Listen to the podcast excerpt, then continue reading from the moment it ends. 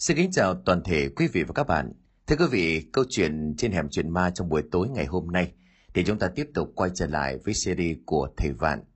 Trừ ma diệt quỷ qua một à, tác phẩm mới của hai tác giả Nguyễn Ngọc Ngà và Đỗ Quang Dũng có tựa đề là Thầy Vạn Lâm Nguy, học trò gặp nạn. Ngay bây giờ chúng tôi mời quý vị và các bạn thưởng thức câu chuyện này qua phần diễn đọc của Đình Soạn.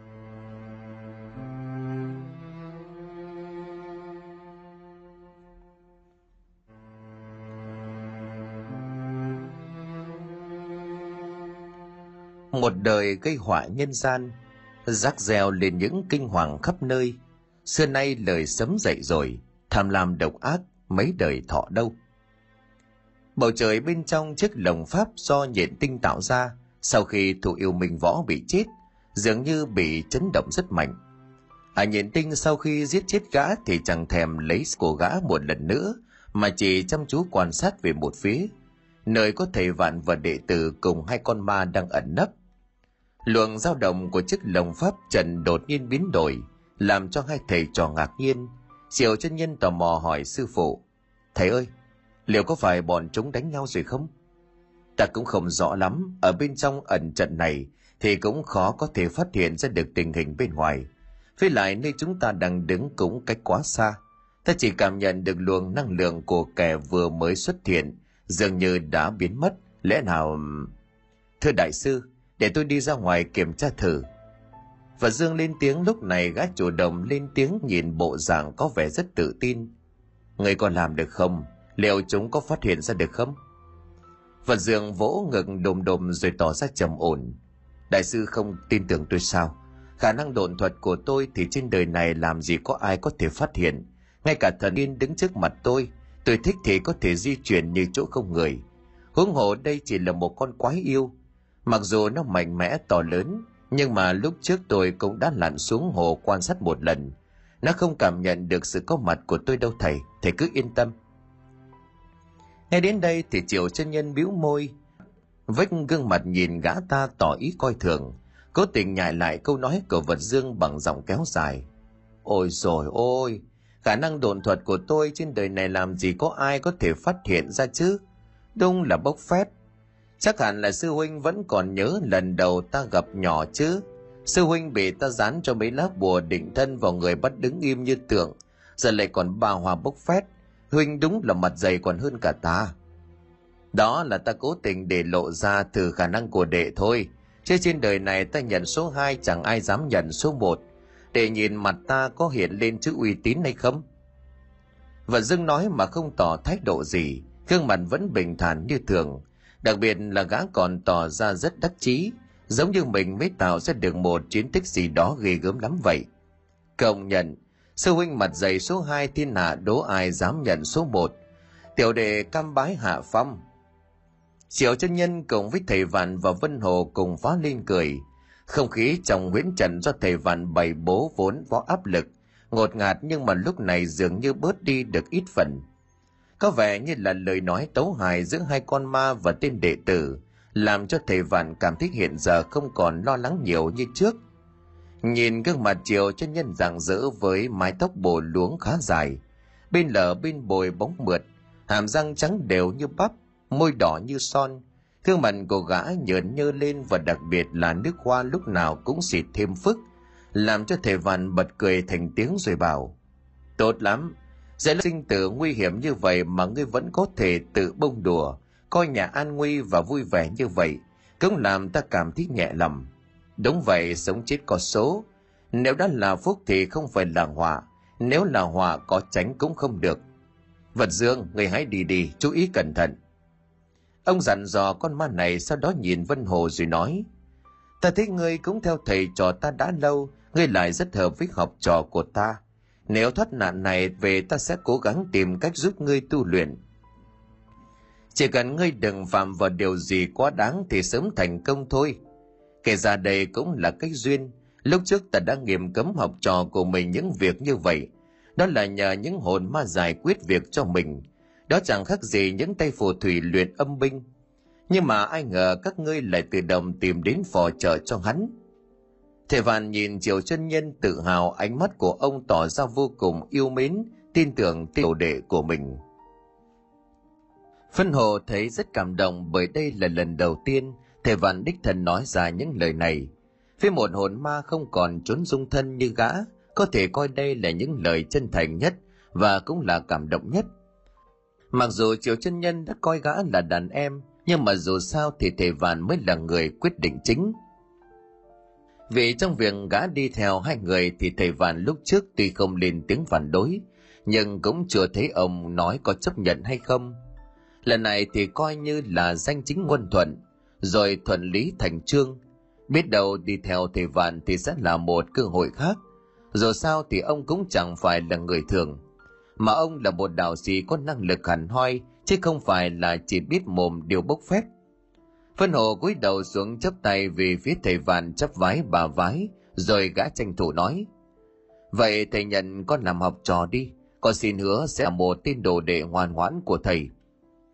Nhưng chưa nói hết câu thầy Vạn lập tức né bà vái của hắn, rồi triệu chân nhân ra cốc một cái vào đầu của gã rồi mắng. Cái tên này ngươi thật cơ hội, ngươi tưởng ai sư phụ ta cũng nhận đồ đệ sao? Mặc dù ngươi đã đi theo sư phụ và ta đã lâu, thế nhưng mà ngươi vẫn chưa đủ thành ý. Với lại sư phụ sẽ không bao giờ nhận một linh hồn, hay nói đúng hơn là một con ma làm học trò.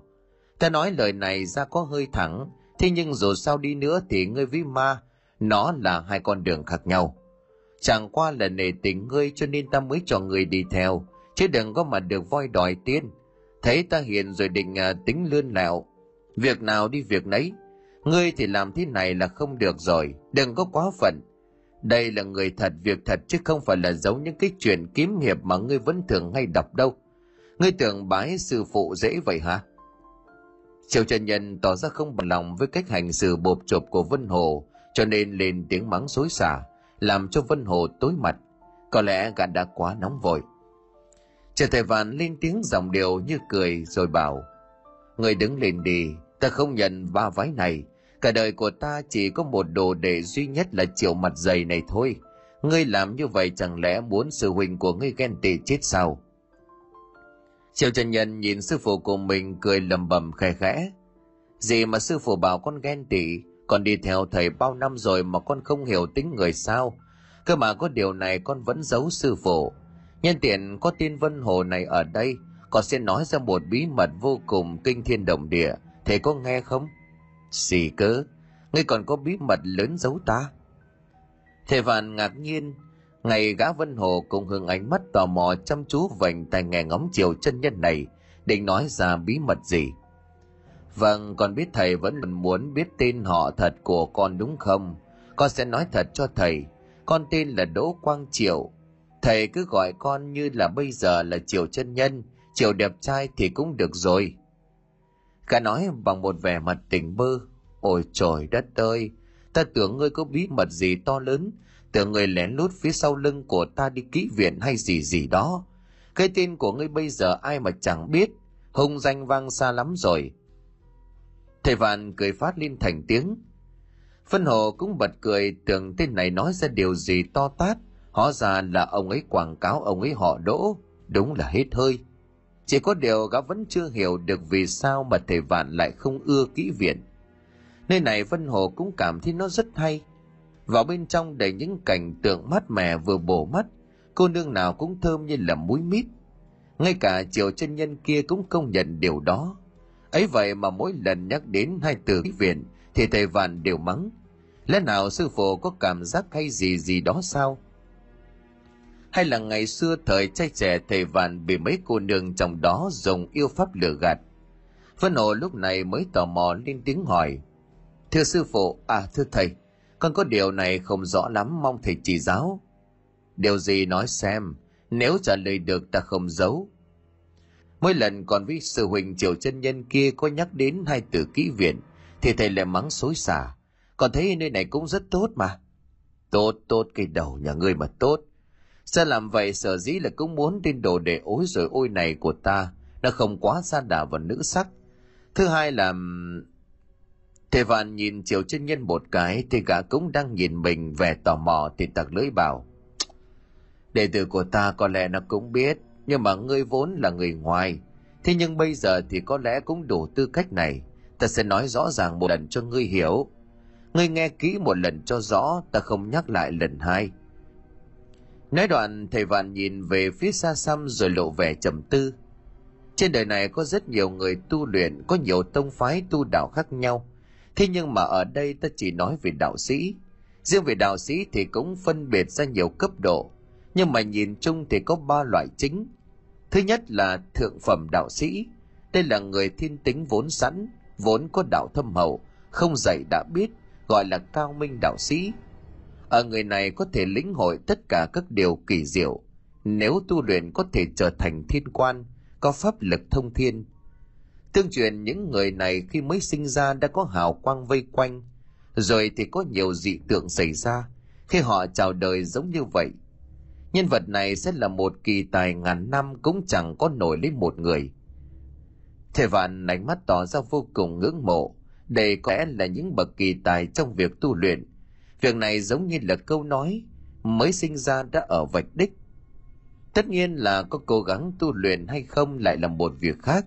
Nhưng lẽ thường nếu như mà những nhân vật này xuất thế, thất tài đều là những người khuynh trời đạp đất, một tay che trời và có thể hô phòng hoán vũ. Tất nhiên là có nhiều người khác sẽ đoán biết được mà thu nạp dạy dỗ, hoặc cũng có thể là ra tay hạ sát vì mục đích khác.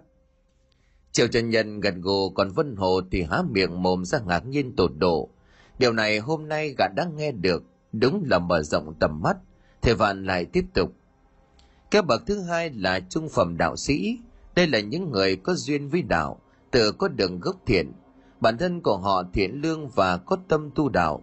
Chỉ là điều là họ chưa thoát khỏi những suy nghĩ bình thường, thường phiền não, suy nghĩ viển vông, giống như là Đỗ Quang Triệu kia.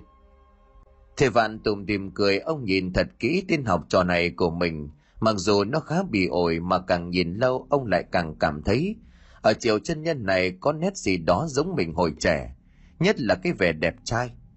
Nếu mà ú ớ khéo ông trẻ lại khoảng 50 tuổi, có khi người ta lại nhìn nhầm ông là anh em sinh đôi với Triệu cũng nên. Cơ mà cái tính dâm dê đi tiền như gã thì ông không có, mà nếu có thì nó cũng một tí tỉ tị mà thôi, không đáng kể. Sư phụ, sao sư phụ lại mặt đỏ thế kia? Thầy kể nốt đi, đang hay lại dừng? Mà nhìn con như thế chắc là chỉ được uh, có trung phẩm thôi sao? Thế mà con nghĩ con phải là thượng phẩm cơ đấy. Triệu Trần Nhân nhìn thầy Vạn dục ông nói tiếp. Gã còn liếc mắt nhìn về Vân Hồ. Nếu như lúc trước chưa quen thì gã sẽ hét lên. Mày biết bố mày là ai chưa trung phẩm đạo sĩ đấy, không phải là phường giang hồ móm đâu đừng có mà coi thường mà liếu láo, trừ bày ông lại dán bùa vào mồm cho chết cụ đi. Cơ mà lúc này giữa họ đã là huynh đệ, cho nên nói ra điều này cũng không hay ho. Cho nên gã chỉ nhìn vân hồ bằng một ánh mắt hơi có tí tự hào một chút. Vân hồ thì chăm chú nghe thầy vạn nói cả cũng chẳng thèm quan tâm đến triệu chân nhân, đang nhìn mình làm cho gã cột hứng, đành im lặng nghe thầy vạn nói tiếp. Thứ ba là tam phẩm đạo sĩ tiếng là đạo sĩ nhưng mà những người này thường bị thất tình lục dục làm cho mở mắt, sinh ra tự tư tự lợi, chỉ biết nghĩ cho bản thân, tự cho mình là đúng, tham lam và cũng không có gì là đặc biệt. Nhưng nếu dưới sự giáo đạo của người thượng phẩm và trung phẩm, cộng với sự cố gắng nơi thế tục có thể có cống hiến cho xã hội, tu đạo có thể giúp kéo dài tuổi thọ. Còn thấy sự huỳnh triệu trần nhân kia chắc là hạng tam phẩm rồi thầy. Phân hộ tin cười lớn làm cho Triều chân nhân bực mình. Bạn ấy đang định tự hào thì bây giờ nghe thầy Vạn nói vậy, làm cho gã chưng hừng hỏi lại. Còn loại nào khác nữa không sư phụ? Hết rồi. Căn bản người ta phân chia giai tầng của đạo sĩ có tu tập theo ba cấp bậc đó thôi. Thế theo sư phụ con là ở cấp bậc nào? Có phải là thượng phẩm hay là trung phẩm không? Nếu là tam phẩm thì thôi, thầy không phải nói đâu đạo sĩ gì mà tự tư tự lợi chỉ biết nghĩ cho bản thân, còn đâu phải là hạng người ấy. Ít ra con phải là trung phẩm trở lên. Mà nãy thầy cũng thừa nhận rồi còn gì. Thôi, con là trung phẩm đạo sĩ rồi. Vân hồ cười như nấc nẻ càng làm triệu chân nhân thêm ngứa mắt. Chẳng lẽ lại dán cho nó lá bùa vào mồm bắt nó ngậm miệng? Thầy vạn cảm thấy tức cười với triệu chân nhân. Chỉ có điều ông vẫn giữ phòng thái của mình liền nói tiếp ngay cả cách xưng hô giữa các tín đồ của đạo giáo cũng khác với các phái khác Ví dụ như, người biết thuật luyện đan thì gọi là luyện sư, đạo nhân là cách gọi chỉ những người có đạo thuật hoặc đã bắt đầu bước chân vào con đường tu luyện. Hoàng quan đó là biệt danh của ngươi, ví dụ như là Hoàng quan Triệu Vô Sỉ chẳng hạn. Hoàng quan Đỗ Quang Triệu, Thiên sư đó là xưng vị của người đã đắc đạo. Tiên sinh là cách gọi tôn kính thủy hiệu, đạo sĩ đã được ban tặng. Pháp sư thì đây thường là những cao công trong những buổi lập đàn cúng tế. Đại sư là chỉ những người tuổi cao hoặc đức cao vọng trọng. Chân nhân là bậc tu hành đắc đạo, trường sinh bất tử, hoặc là các bậc cao đạo đã mất được sắc phong. Tổ sư là người khai tông lập phái. Còn rất nhiều các quy định ngặt nghèo nhưng mà ta chỉ nói sơ qua như vậy, mà các ngươi nên nhớ bất cứ một cái gì quá cũng không tốt. Phạm đã là con người ai cũng có sinh lý cả. Ta không cấm đoán các người đi kỹ viện, bởi vì đó là nhu cầu bình thường. Nhưng với tên triệu này thì không được, bởi vì ta muốn đồ đệ của ta đi xa hơn nữa trên con đường tu luyện – Đến khi nào đạt được đỉnh cao rồi thì nữ sắc chỉ là điều bình thường. Hiện tại đồ đệ của ta còn trẻ, ta không muốn gã vướng vào mà xa đà, trầm luân trong tiểu sắc. Không tốt, không tốt một chút nào. Thầy Vạn liền xua tay tiếp tục nói với Vân Hồ. Với lại bây giờ bệnh xã hội nhiều lắm, thanh niên các người máu nóng, dường khí đang thịnh lại thêm phần chủ quan khinh thường. Cậy mình có sức khỏe thì nhanh ảnh hưởng đến tính mạng lắm, ta cũng muốn tốt cho các người mà thôi thầy nói vậy còn hơi khó hiểu việc nữ sắc mình chìm đắm trong đó không tốt thì con hiểu nhưng mà nhanh ảnh hưởng đến tính mạng thì là như thế nào thầy vạn nhìn triều chân nhân bằng một ánh mắt đang mở to ông bật cười rồi bảo chả nhẽ ta lại nói thẳng ra người vẫn là trai tân dương khí đại thịnh cho nên chưa hiểu được đâu. Để vân hồ nói cho ngươi rõ thì hơn.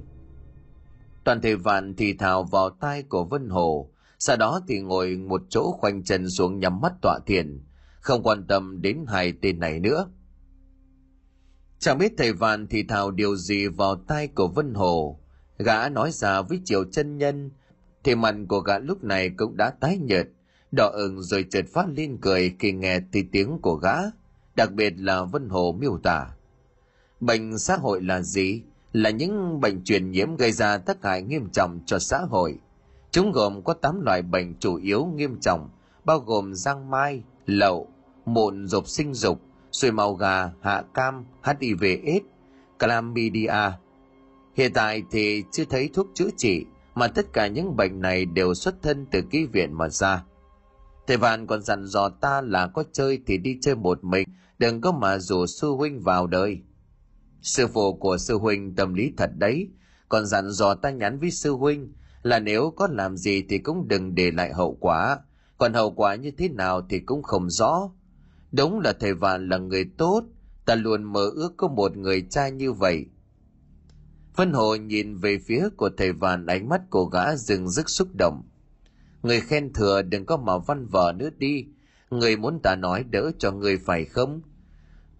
Bài văn bẩn này tôi thừa biết rồi gớm nữa, từ bây giờ cũng mà thể hiện cho tốt vào, không là còn lâu sư phụ mới nhận ngươi làm đồ đệ. Chỉ nói hết câu thì bỗng nhiên có một người, không có một tiếng động nào bất ngờ xuất hiện, đó chính là vật dương đã quay trở lại. Gái nhìn Triệu chân Nhân và Vân Hồ sau đó tiến lại chỗ của thầy Vạn, dòng điều có vẻ như khá là lo lắng.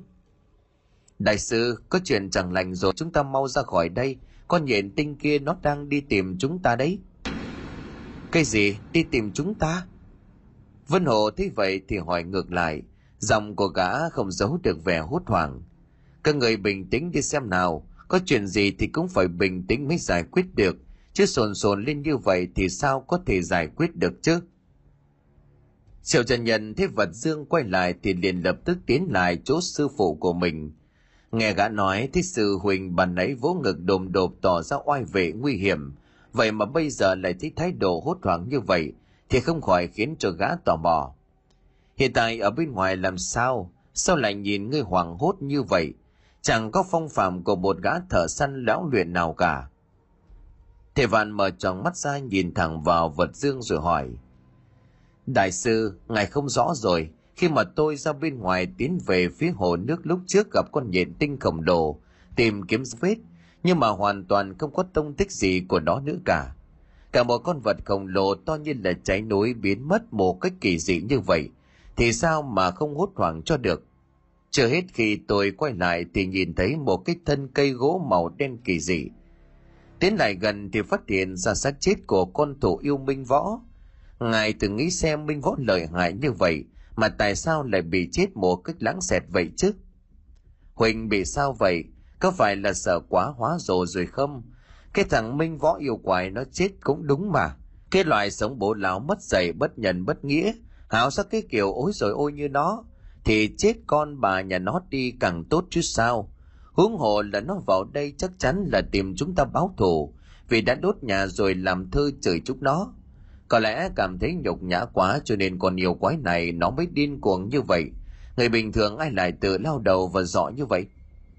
Triệu chân nhân nhìn dương ánh mắt của gã điện. Ánh mắt của gã như là nhìn chăm chú vào tên này xem có gì đáng nghi. Người không biết rồi, con nhện tinh khổng lồ kia một khi nó đã xuất hiện thì chắc chắn một là đi kiếm thức ăn, hai là đi giao phối. Theo ta thấy, điều này không đơn giản chút nào. Mình võ nó lợi hại như vậy mà còn bị hút hết sạch tinh huyết mà chết thảm. Chúng ta liệu có chịu được một đòn không? Vật dương thấy triệu chân nhân nói vậy thì lập tức phản bác. Gã không cho là đúng.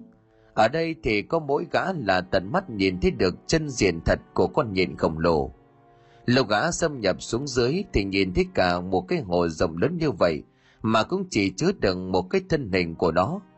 Điều này cũng quá là kinh dị.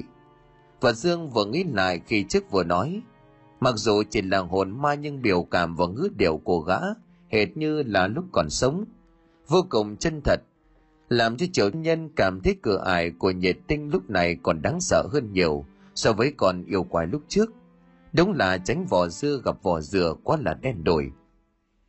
Vậy sao huynh biết nó đi tìm chúng ta? Đừng có nói là do ngươi không thấy nó ở dưới hồ nước cho nên đoán như vậy nhá. Ta nói phét với ngươi làm gì? Xác của con thủ yêu minh võ bị nó hút khô hết tình huyết, còn sờ sờ ra đó. Với lại cái lòng pháp trận này nó tạo ra, ta nghĩ là nó có thể nắm rõ được mọi động tĩnh trong đó. Ta với sư đệ Vân Hồ thì không sao, nhưng lo lắng cho ngươi và đại sư, bởi vì hai người là người còn sống, còn chúng ta chỉ là những vong hồn, rất khó để chúng có thể cảm nhận được. Lúc trở về đây, ta còn thấy một cô nương xinh đẹp như tiên tử đang đứng một chỗ nhìn xung quanh. Ta dám cảm đoàn về cô nương kia là do nhện tinh biến thành. Chứ động phát ở nơi này có một tiểu thư xinh đẹp, từ đâu bỗng nhiên xuất hiện in ngang như một vị thần thì ta đích tin xinh đẹp như vậy thì chỉ có là yêu quái Đoạn vật dương sư huynh nhìn chiều chân nhân ánh mắt tỏ ra ghen tị. Ta nhìn sư đệ thế nào mà toàn có yêu quái xinh đẹp nó muốn thịt mới tài chứ. Lẽ nào ngươi tốt số đến vậy? Ta chưa bao giờ thấy một tiểu thư nào có vóc dáng và khuôn mặt xinh đẹp như vậy. Chắc hẳn con yêu quái này biết sư đệ có tính tà dâm, sẵn cho nên là muốn dùng mỹ nhân để làm thịt đây ta mà còn thân xác thì có lẽ nhìn thấy à khéo cũng cảm tâm cho à thịt ít chứ đùa đâu. Còn hấp dẫn là có mị lực gấp ngàn lần so với mấy vị tiểu thư tắm tiên lúc trước mà chúng ta nhìn thấy. Ảo thật đấy. Ngay đến đây thì triều chân nhân vừa bực vừa buồn cười. Nhưng gã cũng gật đầu không phải là không tin tưởng vật dương, mà là tính của gã tuy mồm mép như vậy, nhưng mà không phải là kẻ lỗ mãng làm việc cũng đều suy xét cẩn thận cho nên mới dò xét vật dương kỹ như vậy. Với lại, như lời của vật dương vừa nói, nếu như nó đã biết sự xuất hiện của mấy người chỗ này, thì có trốn cũng chẳng được. Thà lấy tính chế động hơn còn hợp lý. Chạy lung tung ra bên ngoài cũng chẳng phải là cách hay, nhưng triều trần nhân vẫn hỏi sư phụ. Thầy vạn nghe mấy tên nói chuyện với nhau, nhưng ông vẫn giữ vẻ bình tĩnh lạ thường chỉ có điều ánh mắt dường như là đang nghĩ ngợi điều gì đó khẽ cau lại. Bây giờ thầy tính thế nào? Như vật dưng nói thì có thể là nhện tinh kia đang tìm chúng ta, có nên ra ngoài hay không? Không cần. Nếu thực sự nó có thể tìm thấy được pháp trận này và hóa giải được, lúc đó hãy ra tay. Bây giờ các ngươi hãy đi nghỉ ngơi, để đề phòng bất chắc vân hồ vật dương, hai người hãy tạm thời vào bên trong hắc mộc bình, khi nào cần kiếp ta sẽ nhờ tới sự trợ giúp của hai người. Các người đang vất vả nhiều rồi. Đại sư, chúng ta bây giờ là người một nhà. Ngài nói như vậy chẳng khác nào coi chúng ta là người ngoài. Để Vân Hồ vào trong, ta ở ngoài này tùy thời có thể giúp sức. Con nhện tinh viên lợi hại nhưng mà không thể phát hiện ra được ta đâu. Chỉ có sư đệ Vân Hồ là hiện tại nên vào trong đó. Vật Dương vẻ mặt rất tự tin nói với thầy Vạn, ông nhìn gã gật đầu tỏ ý đồng tình, sau đó thì nhắm mắt lại. Triệu chân nhân buồn bực cảm giác này với gã rất là khó chịu, nhưng mà lúc này cũng chẳng biết phải làm sao để ngồi xuống bỏ mấy cuốn sách Xuân Cung Đồ ra đọc, điều bộ rất là bất cần đời. Chẳng biết có phải do vật dương sư huynh nói là bên ngoài có một tiểu thư xinh đẹp, làm cho gã nửa mong chờ nửa muốn gặp mặt cho biết, nửa thì lại không muốn à tìm ra chỗ mình trốn. Gương mặt của gã chăm chú nhìn vào từng trang sách có vẽ những hình miêu tả sống động như thật về các tư thế nam nữ. Mặc cho vật dương đứng bên cạnh liếc mắt nhìn coi thường, thật là vô sỉ hết mức. Chợt nhớ ra điều gì vật dương nói với triều chân nhân. Lúc ta lặn xuống dưới hồ khi trước có điều này chưa nói với ngươi. Sư đệ có nghe không? Ta đang nói chuyện với người đó. Đừng có mà nhìn ta bằng một ánh mắt thèm thuồng vậy chứ. Người ngoài nhìn thấy họ lại đánh giá. Ta nhìn thấy dưới hồ nước có rất nhiều viên ngọc hình tròn to tướng đẹp, đẽ đỏ rực. Ta còn lấy một viên cho ngươi nhìn này. Ta biết ngươi là tiên thích tiền tài sáng mắt, cho nên giúp người trở nên giàu có. Vật dương vừa nói vừa lôi trong người ra một vật hình tròn trông khá giống một quả trứng, nhưng lại có màu đỏ rực nhìn vô cùng đẹp mắt. Triệu chân nhân vừa nhìn thấy vật này thì liền quát mắng loạn cả lên, làm cho thầy vạn cũng giật mình mở mắt. Vật dương ơi là vật dương, người gây họa rồi đây là chứng nhện mà. Sư huỳnh ơi thì chết đi, à quên ngươi đi đầu thai đi, tự nhiên lại lôi cái của nợ này về làm đây làm gì không biết. Người mang tiếng là thợ săn lão luyện mà không phân biệt được đâu là đá quý đâu là trứng sao hả? Vật dương bị hai thầy trò chiều chân nhân mắng xối xả làm cho đỏ mặt. Lúc này gã mới chăm chú nhìn lại hoàng hồn lắp bắp. Đại sư, tôi xin lỗi. Tại vì bên dưới kia có nhiều những viên đá giống như vậy, cho nên tôi mang thử một viên về định làm quà cho sư đệ triệu chân nhân. Ai ngờ tuy đẹp mắt như vậy nhưng mà lại không phải là đá quý. Mới đầu nghĩ đó là linh thạch sẽ giúp ích cho hai người. Rất nhiều trong việc tu luyện, ai ngờ còn bà nó nó lại là chứng nghiện. Đùa đến chịu, thế mà lúc nào cũng vỗ ngực tự hào mình tài giỏi. Huynh đang nghe câu nói là nhiệt tình cộng với ngu dốt chính là phá hoại bao giờ chưa? Ta chưa. Vợ dường lúc này liên tiếp bị mắng cho nên cũng chẳng biết thế nào đánh im lặng chịu trận. Cũng chẳng dám cái lại điều gì. Lần này đúng là làm phúc phải tội. Tưởng đâu Ngọc Quý ai ngờ đây là chứng nhện mua tơ buộc mình. Lần này gã hiểu được chính mình đã dẫn nhện tinh về nhà. Đúng là không cái dại nào giống cái dại nào. Bảo sao mà hai thầy trò nhà kia bực bội đến như vậy. Nhất thời không khí lúc này náo loạn bởi hai tên ối rồi ôi đang cãi nhau trí chóe bởi vì vật dương định đập vỡ quả trứng. Thế nhưng mà ngay lập tức chiều chân nhân ngăn lại. Huỳnh mà đập vỡ thì chắc chắn con nhện tinh kia không bỏ qua cho đâu. Ta sẽ đập nhưng mà không phải bây giờ. Sẽ đập nhưng mà không phải là một quả mà đập cả ổ. Không làm thì thôi, chứ làm thì phải làm lớn nghe chưa? Bầu trời ở bên ngoài pháp trận mà thầy vạn bày ra lúc này đang có một vị tiểu thư xinh đẹp, đang chậm rãi đi về một hướng. Trên tay của tiểu thư này có cầm một bông hoa to cỡ bàn tay, đang tỏa ra mùi thơm quyến rũ vô cùng mê hoặc. Đó chính là nhện tinh. À đã hóa thành hình người là một tiểu thư mang dáng vẻ rất kêu gợi để mị hoặc. Sau khi giết chết mình võ nhện tinh cảm nhận được ở phía tây pháp trận, do mình bày ra có dao động nhẹ? Lại thấy mình võ có nhắc đến mấy tên nhân loại đang ở đây, cho nên là đi tìm. Chỉ có điều là à không giỏi về pháp trận, cho nên tìm mãi cũng chẳng thấy được điều gì khác lạ. Cái mà thầy vạn và triều chân nhân gọi là pháp trận thực ra với ả à nhện tinh này chính là một cái bẫy. Nói đúng hơn, đó chỉ giống như là một cái mạng nhện, nhưng mà cao cấp hơn nhiều mà thôi.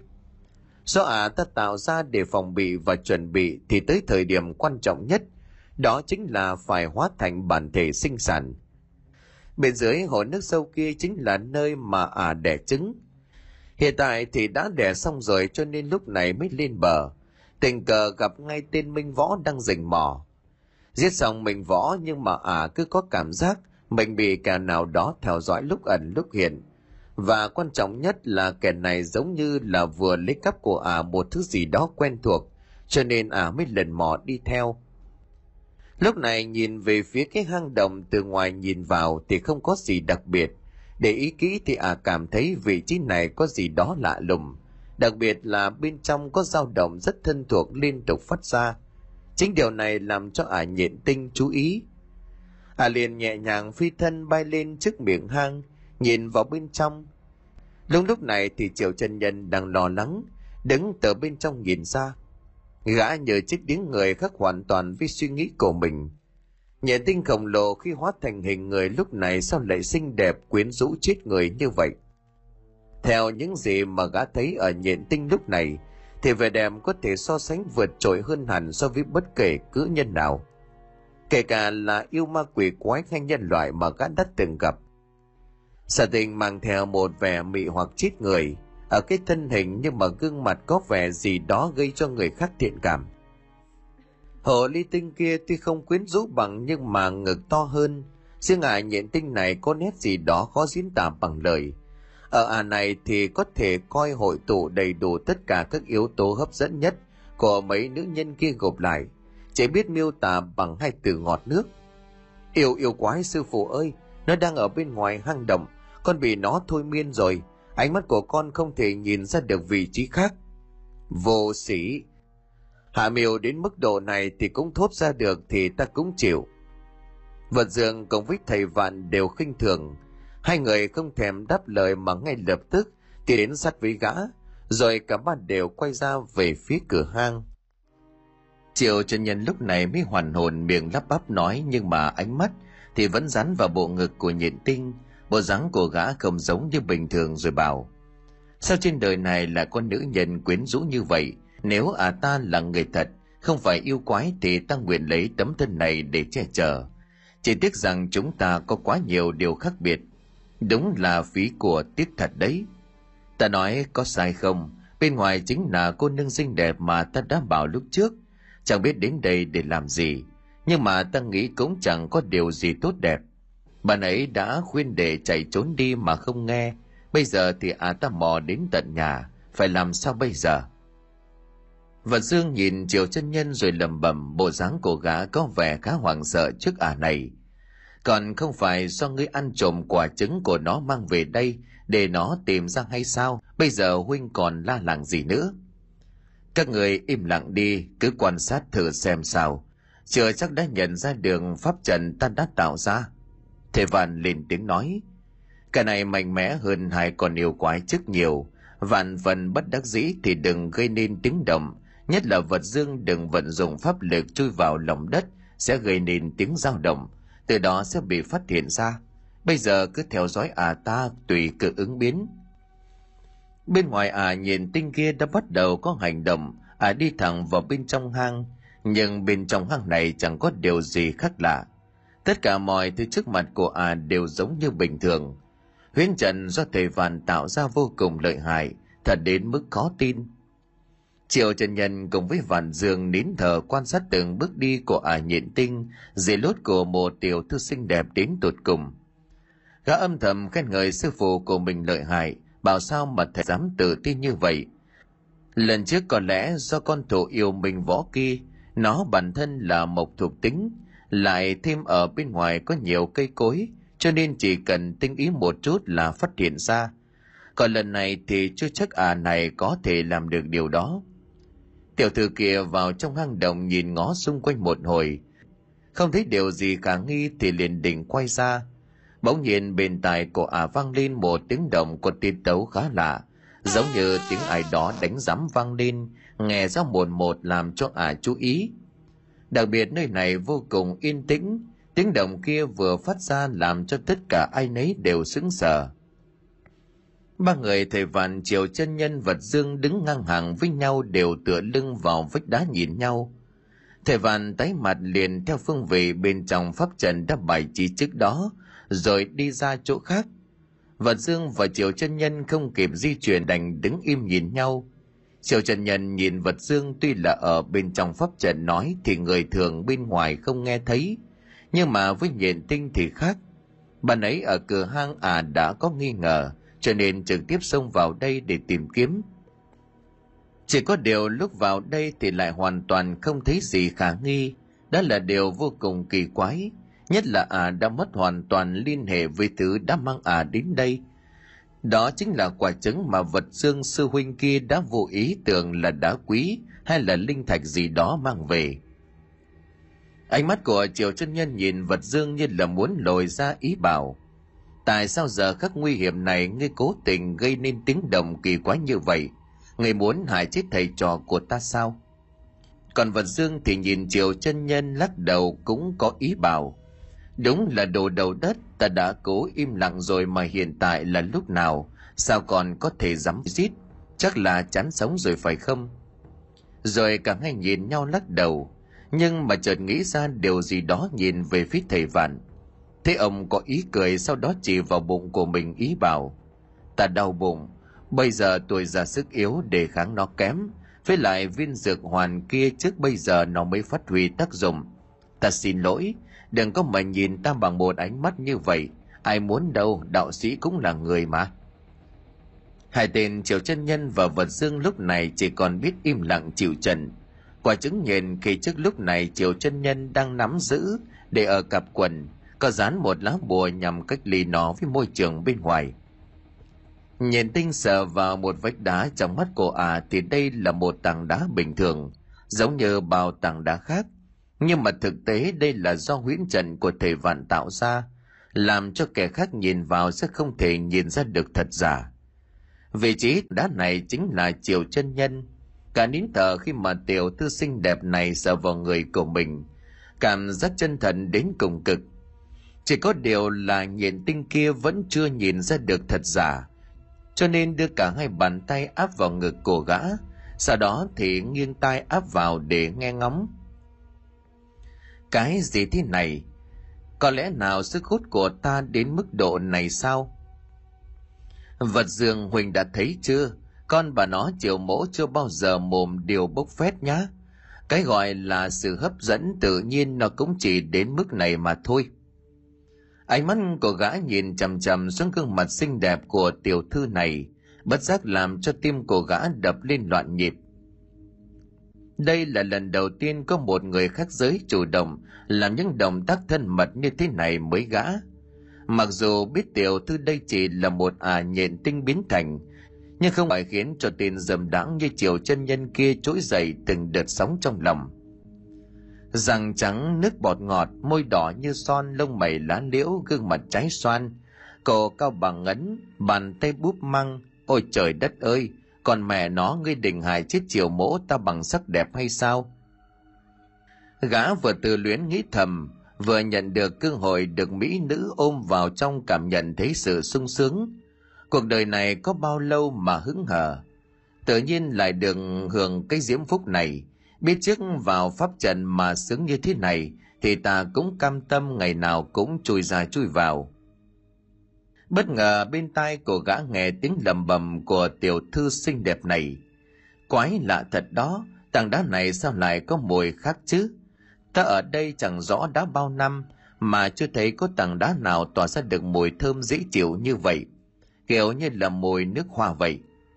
Triều trần nhân tái mặt, những lời này của ả nghe rõ một một, nhưng lúc này thì cũng chẳng biết làm như thế nào thầy vạn cũng không dặn là pháp trận này chỉ có tác dụng đánh lừa thị giác chứ mùi hương nước hòa thì chưa biết như thế nào chết còn mẹ rồi lúc trước ta xịt nước hòa vào nách nhiều quá nhện tinh nó tính quá cho nên phát hiện ra phải làm như thế nào bây giờ Bề tài của gã lại nghe tiếng thì thào khe khẽ.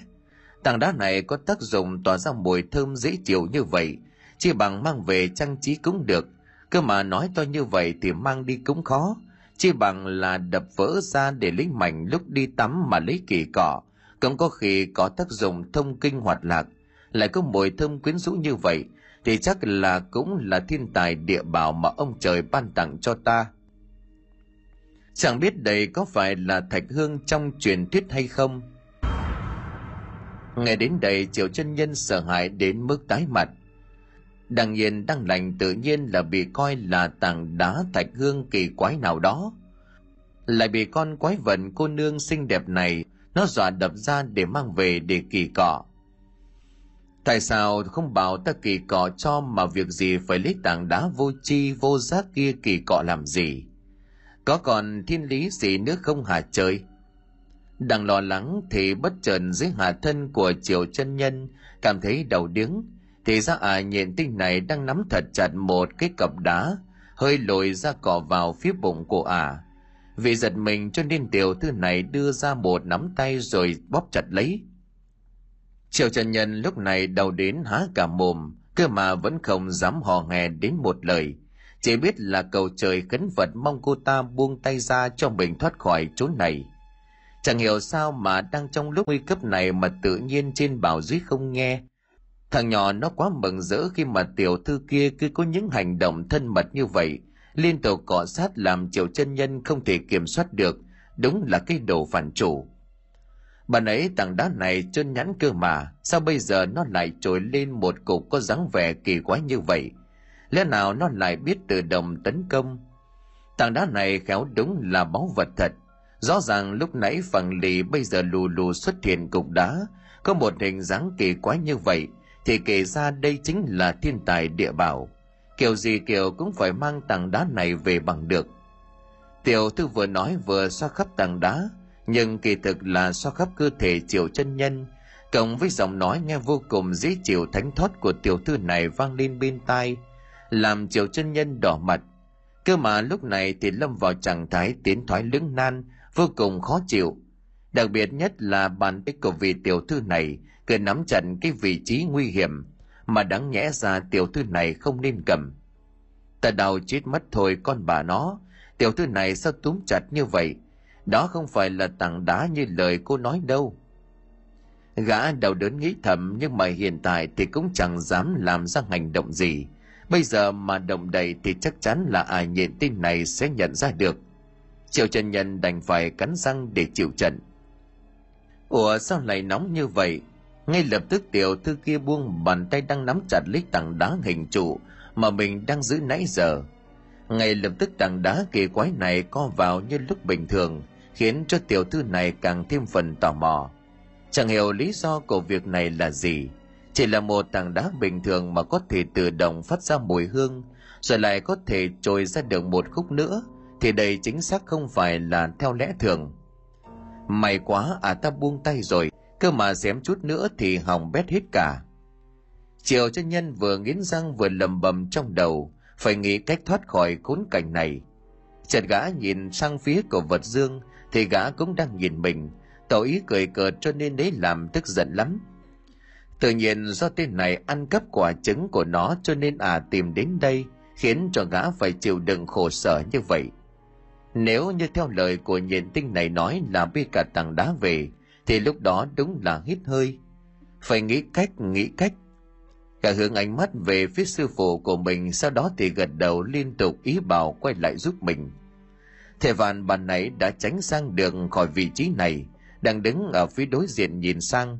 Thế học trò của mình, lâm nguy, cho nên cũng khá là lo lắng, liền vòng ngược trở lại chỗ này. Ông nhìn thấy vật dương đang nhàn nhã đứng cạnh triệu chân nhân, thì liền khẽ thì thào nhà người hãy mang quả trứng của hiện tinh ra khỏi chỗ này đi. Tốt nhất là mang trả lại chỗ cũ. À ta vào đây chủ yếu là vì vật ấy mà thôi. Chứ pháp trận này do ta bày ra dựa theo thất tinh đồ thì không thể phát hiện ra được. Mà cho dù có phát hiện ra cũng không thể. Một sớm một chiều mà có thể hóa giải. Chúng ta còn nghĩ ra cách khỏi đây theo ngươi. Dù sao thì à ta cũng đang nghi ngờ. Làm ngay đi thầy vạn lập tức móc quả trứng mà triều chân nhân đang giấu trong cặp quần, đưa cho vật dương. Sau đó thì giật lá bùa ra. Khi mà lá bùa vừa bung ra thì một luồng sáng màu đỏ trong đó phát ra chói mắt. Cũng may đây là ở bên trong pháp trận cho nên không bị lo nhện tinh nhìn thấy. Nhưng mà à cũng phát hiện ra được khí tức quen thuộc của mình, cho nên lập tức tìm kiếm. Vật dường không nói hai lời liền tức tức ôm lấy quả trứng sau đó thì dùng độn thuật đi ra ngoài. Hành động này cực kỳ dứt khoát làm cho nhện tinh kia không kịp phản ứng. Thấy đường khí tức quen thuộc thì ngay lập tức đuổi theo quát lớn. Hóa ra ngươi ở đây đứng lại cho ta. Ngươi dám ăn cắp đồ của ta thì gan của người lớn lắm rồi. Ta sẽ mòi tìm uống máu của ngươi. Dù người có là ai, đứng lại. Dám trộm đồ trước mặt của hạ cam này thì đúng là có bản lĩnh người có chạy đằng trời. Nhìn các mặt tức tối của tiểu thư hạ cam kia quát mắng rồi đuổi theo vật dương mà triệu chân nhân thở vào nhẹ nhõm. Vô thức gã thò tay xuống dưới kiểm tra rồi thở vào nhẹ nhõm lẩm bẩm. Hú hồn cái mồm còn nguyên. Khí lực của tiểu thư nhìn tinh kia mạnh mẽ thật. May là à không dùng lực bóp mạnh, nếu mà sơ sẩy chút nữa thì ối rồi ôi, con bà nó quá là nguy hiểm. Thầy Vạn nhìn học trò của mình đang tái mặt đứng như kẻ mất hồn liền tiến lại gần rồi hỏi. Còn có bị sao không? Có thủ thương ở chỗ nào không vậy?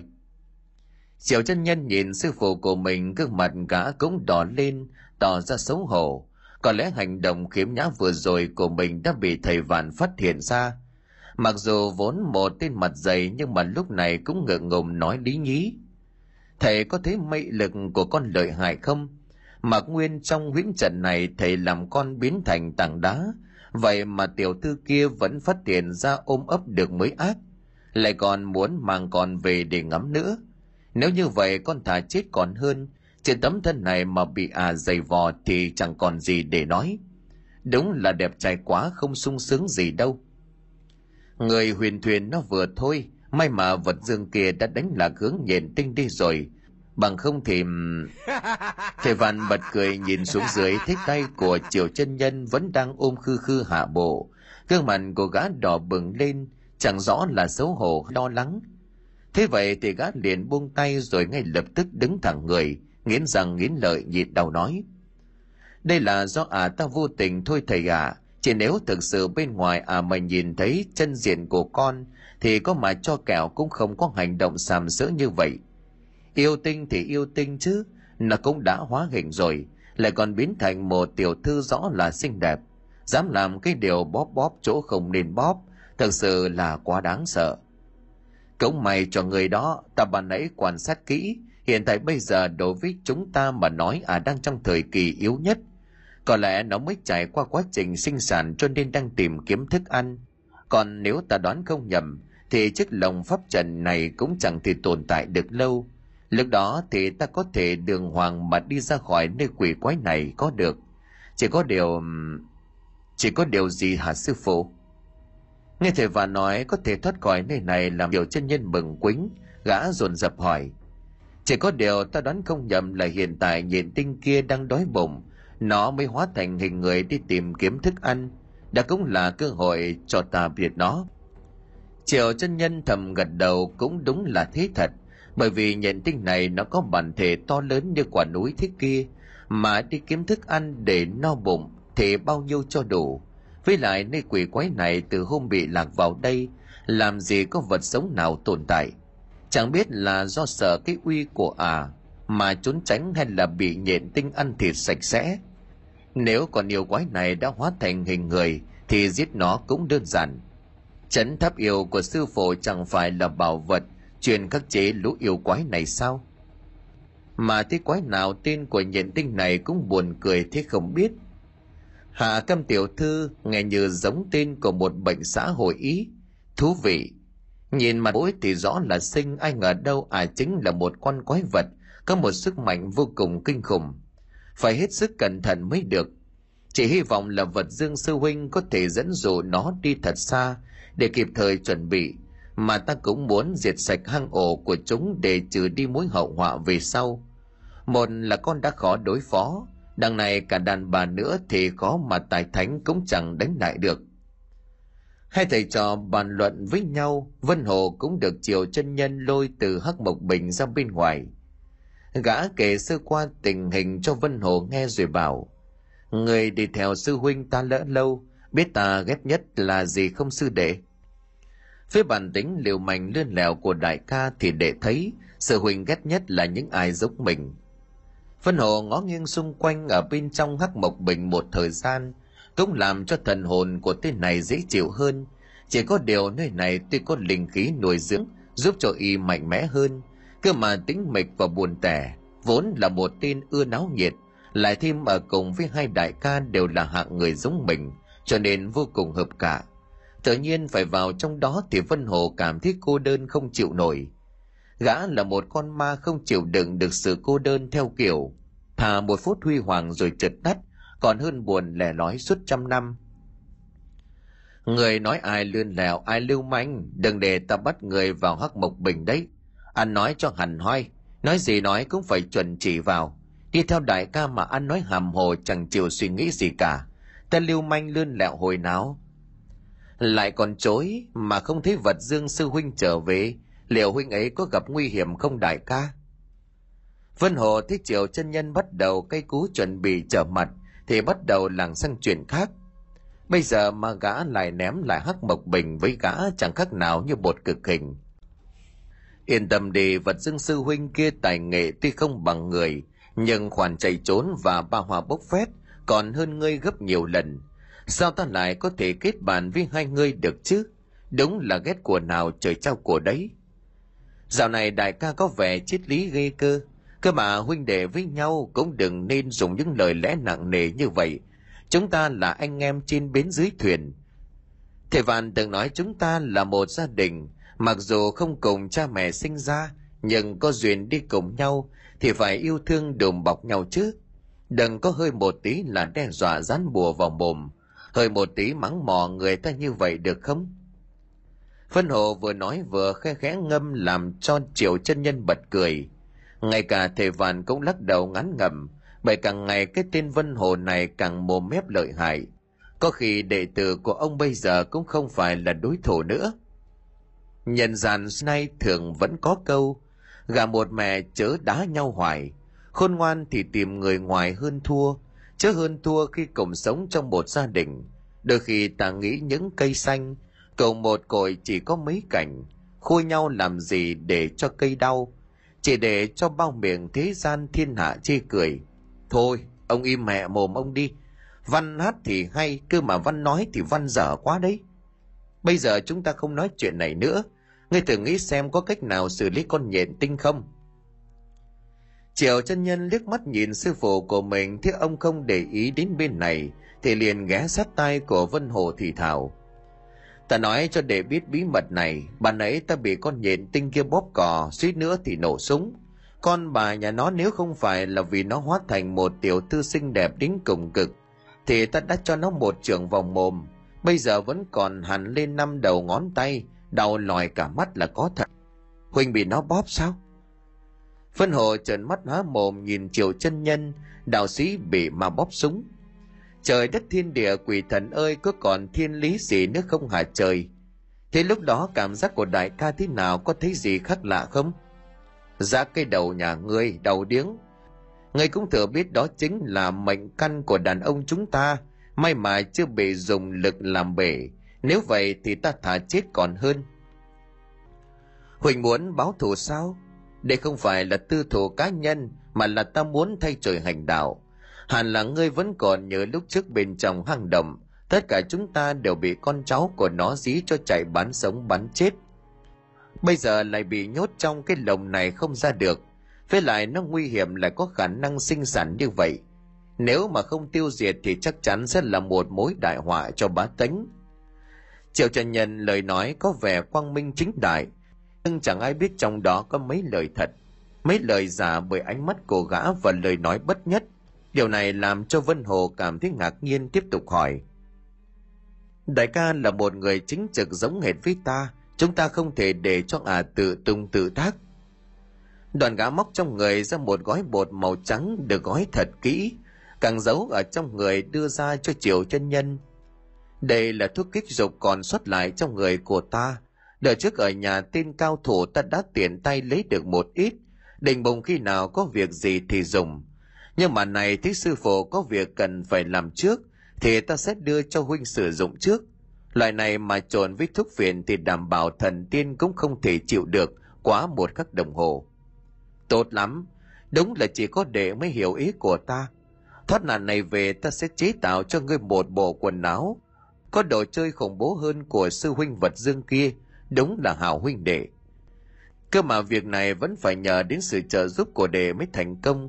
Ta đảm bảo với ngươi thân hình con nhện tinh này ngon hơn gấp vạn lần xà tinh hay là yêu hồ. Triệu chân nhân vui vẻ cầm lấy gói bột màu trắng kia sau đó thì ánh mắt láo liên vào bên trong người, sau đó tiến lại chỗ của sư phụ. Thầy ơi, còn có cách diệt con nhện tinh này rồi.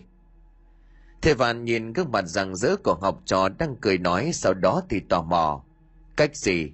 Đừng có nói là cho nó chơi ma túy giống lần trước nha. Ta sợ lắm.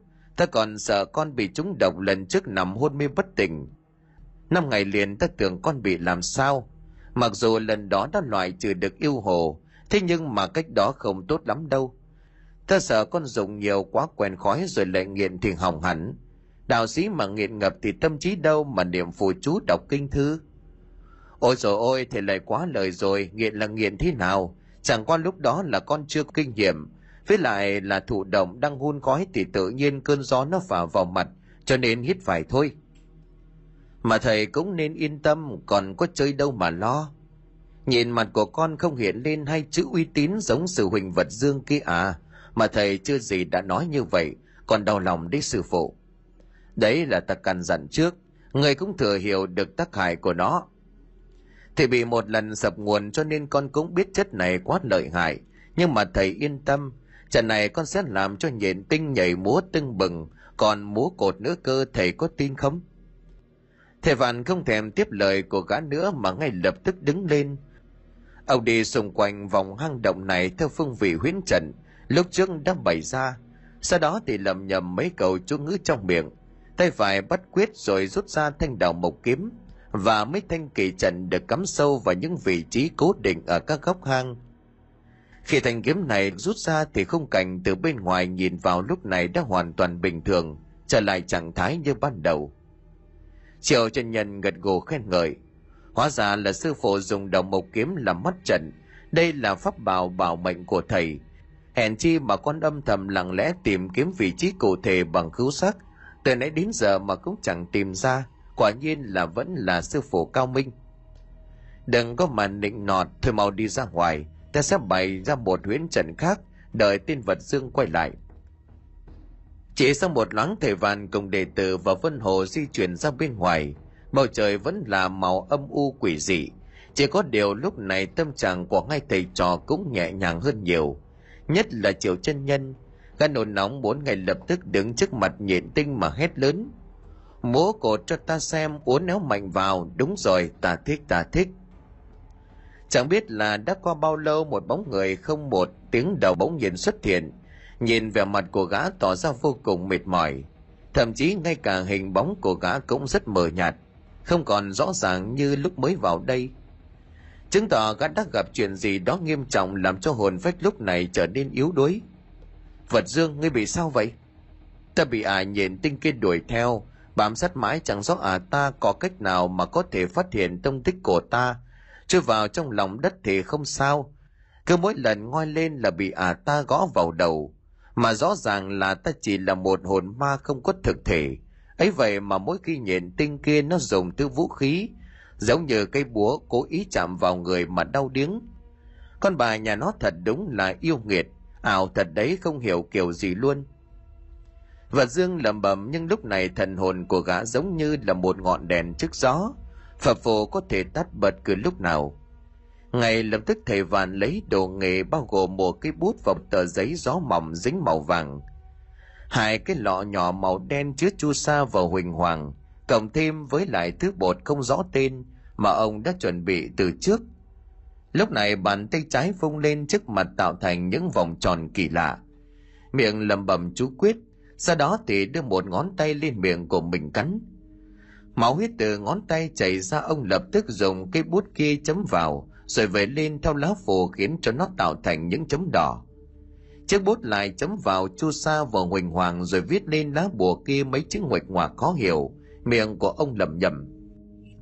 Hồn giờ đã lại về đây, ta cần ngươi lại chốn này đừng đi, vạn hồi hồn nguyên cấp cấp như luật lệnh ngay lập tức lá bùa kia liền bùng cháy dữ dội, sau đó thì tạo thành một đống lửa màu xanh, tỏa ra một ánh sáng dịu dịu bao phủ lấy vật dương.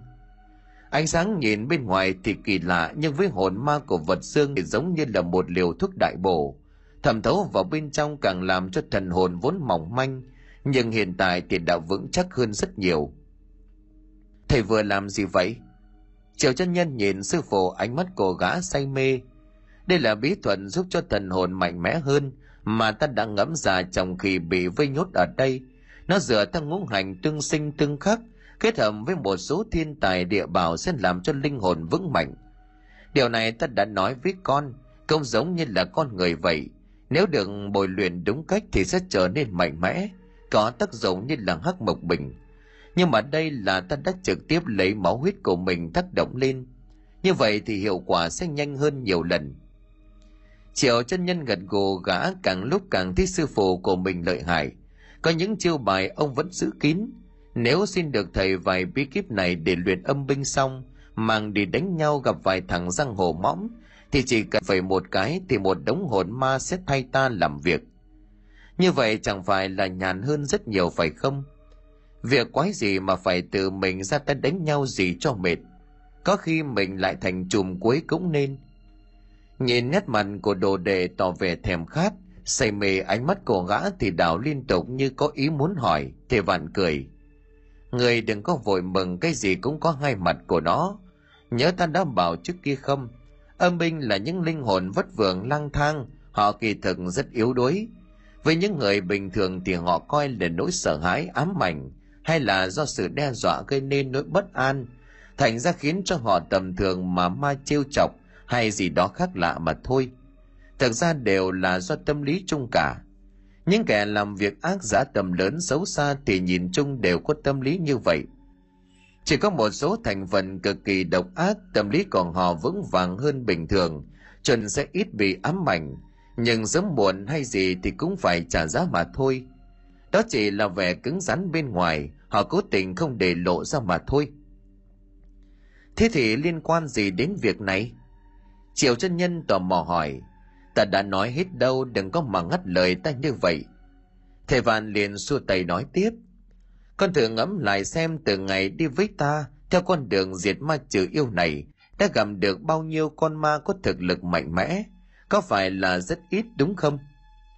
Triệu trần nhân giơ ngón tay lên đếm rồi ngẫm nghĩ một lúc rồi bảo, đúng là như vậy, có còn mà cưng thi thần dữ của ma thần vòng pháp sư ba hưng hồn ma chủ lò gạch mà xó ma xà vân hồ, ma nghiện vật dương đó chính là những con ma do nhân loại hình thành. Họ thực sự gặp được các cơ duyên hoặc mang oán niệm cực kỳ lớn mới có thể trở thành một linh hồn độc ác. Chứ ngày xưa lúc còn sống, họ cũng chỉ là người bình thường. Điều này đúng không thầy? Tốt, ngươi hiểu ra vấn đề rồi đó. Trong đó thì có vật dương và vân hồ thì đặc biệt hơn hẳn. Vừa có cơ duyên lại vừa có cơ hội chúng đi theo chúng ta thì không phải là điều không thể. Chỉ có điều nếu làm như vậy, ta cũng sợ trái với thiên đạo, ảnh hưởng đến ẩm đức về sau. Vì đó hoàn toàn trái với lẽ tự nhiên. Lá rụng về cội, nước chảy xuôi nguồn, đạo thì luôn luôn là như vậy. Sẽ chẳng ai có thể nghịch mệnh mà vượt qua được thiên đạo. Cho dù là có che giấu được trước mắt, nhưng đến cuối cùng vẫn phải để thả họ ra để đi siêu thoát con nạ vì đó là tư tưởng của đạo, giống như là khi chết thì sẽ phải đi đầu thai chuyển kiếp. Những ai còn sót lại vương vấn dương gian làm loạn, thì không sớm thì muộn sẽ bị diệt trừ, đó cũng chính là đạo. Thầy nói cao siêu quá con đau đầu lắm, với con thì mưa lúc nào mắt mặt lúc ấy. Người nói con thực dụng cũng được, lưu manh vô sỉ cũng không sai. Còn công nhận điều đó, nhưng mà việc gì có lợi con sẽ làm miễn sao là không trái với luân thường đạo lý. Đạo này cũng chẳng cao hơn đạo đức đúng không thầy? Theo con thì ta làm việc không ảnh hưởng đến ai, chẳng sợ cái gì mà âm với đức, cái gì mà thiên với trà đạo. Người ta nhìn vào đánh giá thế nào thì đó là việc của họ. Họ có miệng họ nói, còn ta thì có tay chân cái việc làm của ta đúng không? Lại chảy cối ngang ngược. Con nói đúng mà thầy thử nghĩ xem nếu như mà thầy đang đi trên con đường, có một con chó nó cắn vào chân, thầy sẽ làm thế nào? Thầy sẽ bỏ chạy để nó đuổi theo, hay là sẽ dừng lại suốt vào mõm cho nó, để nó sợ không cắn mình nữa? Thầy văn lắc đầu nói chuyện với tên này thật là tức chết. Đang tính nhắm mắt thì ông lại nghe văng vẳng bên tai tiếng của học trò ối rồi ôi. Gặp con con sẽ không sút mà con sẽ cầm gạch phang vào mồm cho nó rụng răng như vậy thì nó sẽ không cắn được ai, tránh cho người khác đi qua nó cắn lại. Việc làm này giống như chúng ta diệt sát được con thủ yêu minh võ. Chúng ta đã giết chết nó rồi, từ giờ nó sẽ không còn làm hại bá tánh được nữa. Như vậy cũng là hành đạo giúp đời mà thầy. Đồ hâm, người nói liên thiên gì vậy? Một con chó sổ bầy chỉ mới cắn chân ta, nó không đáng chết. Cơ mà nếu mà con chó cắn nhiều quá lại mắc bệnh dại thì sao? Khi cắn thì nó sẽ truyền bệnh dại cho ta. Có phải ta sẽ bị nhiễm bệnh chết hay không? Nếu mà không diệt sát nó, sẽ không làm hại được bao nhiêu người khác, có đúng không ạ? À? đúng đúng, cái hòa súng đó. Người nói ngang lắm. Vừa bảo thủ, vừa ngang ngược vậy, làm sao có thể đắc đạo? Thầy vạn dứt khoát ngồi xuống, không thèm quan tâm đến học trò ối rồi ôi này. Ông nhắm mắt khoanh chân tọa thiền thổ nạp, nhưng bên tai vẫn có tiếng của triệu nhân vang lên ta không dành để mà cầm từng viên gạch ném từng con. Bởi chó thì vẫn mãi sủa, còn người thì vẫn cứ đi. Từ bây giờ ta sẽ giả mù câm điếc mặc kệ chúng sủa, sẽ đắc đạo. Đến cuối cùng thì chó sủa bậy vẫn mãi là chó sủa bậy mà thôi. Sư phụ, người xem con nói có đúng hay không? Phân hộ sư đệ, ta nói có đúng không? Và dương sư huynh, nghe ta nói có đúng không hả? Nhưng đáp lại lời của gã lúc này chỉ là vang rồi lại ba tiếng đúng không ngạ mà thôi. Thầy vạn đã lâm vào trạng thái bát ngã, chìm vào trong tu luyện.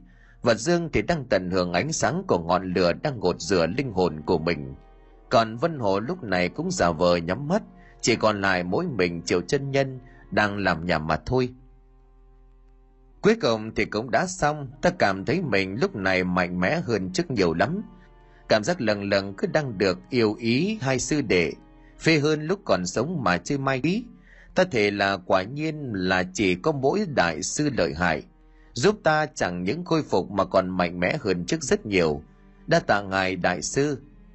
Vật dường chắp tay hướng về thầy vạn cúi đầu cảm kích.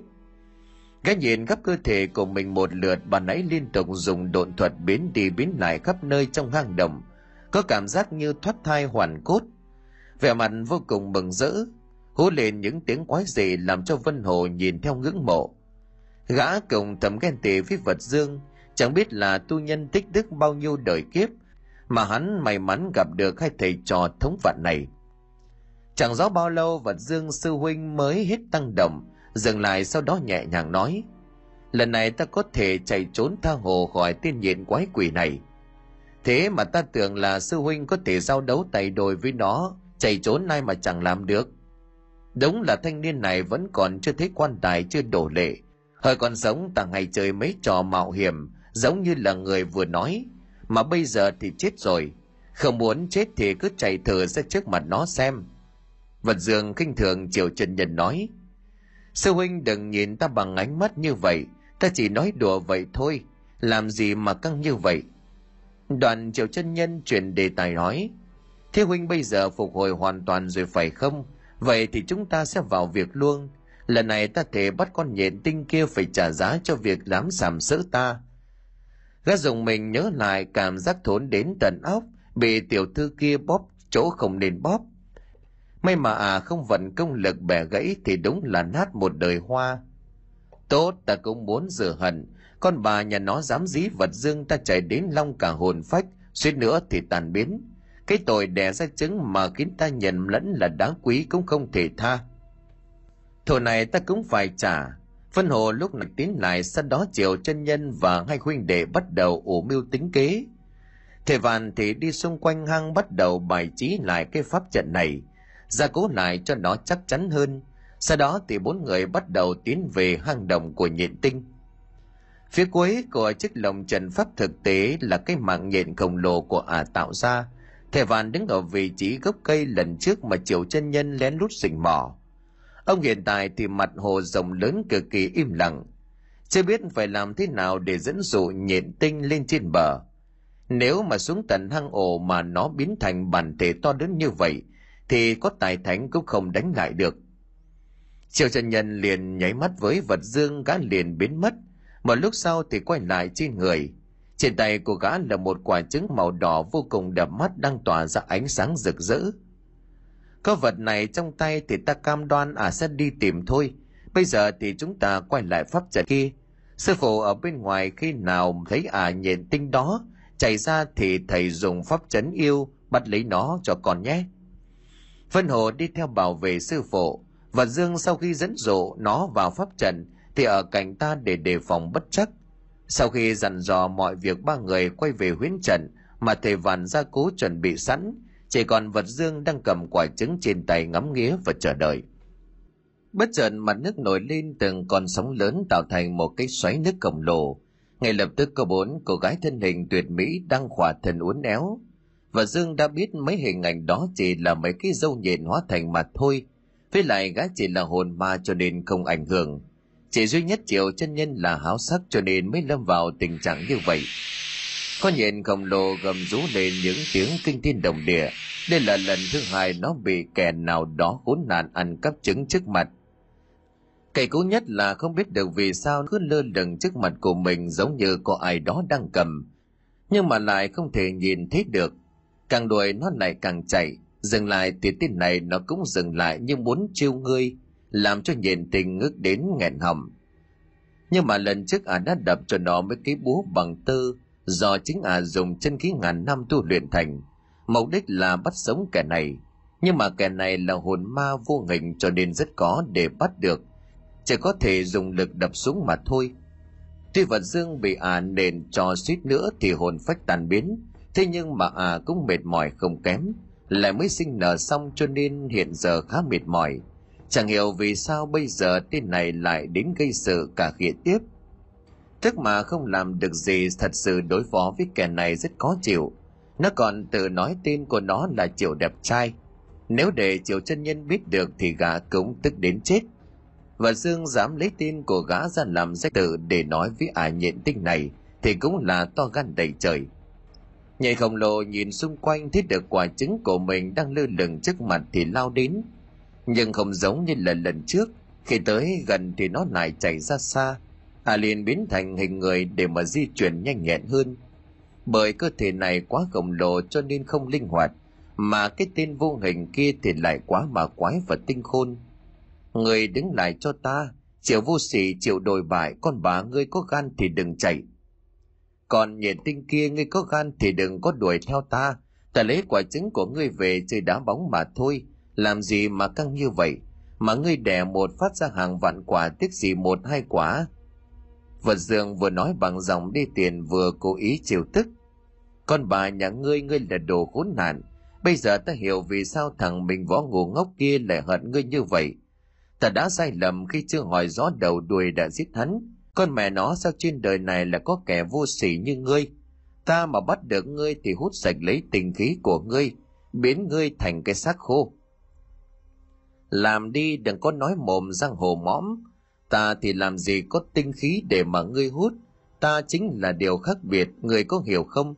Còn ta thì có thể cảm nhận được nhịp đập của trái tim ngươi đấy, có tin không? Và dương trêu ghẹo nhìn tinh hạ cam. Cảm nhận nhịp đập của trái tim là cái quái gì ta không cần, ta cần ngươi trả lại chứng cho ta.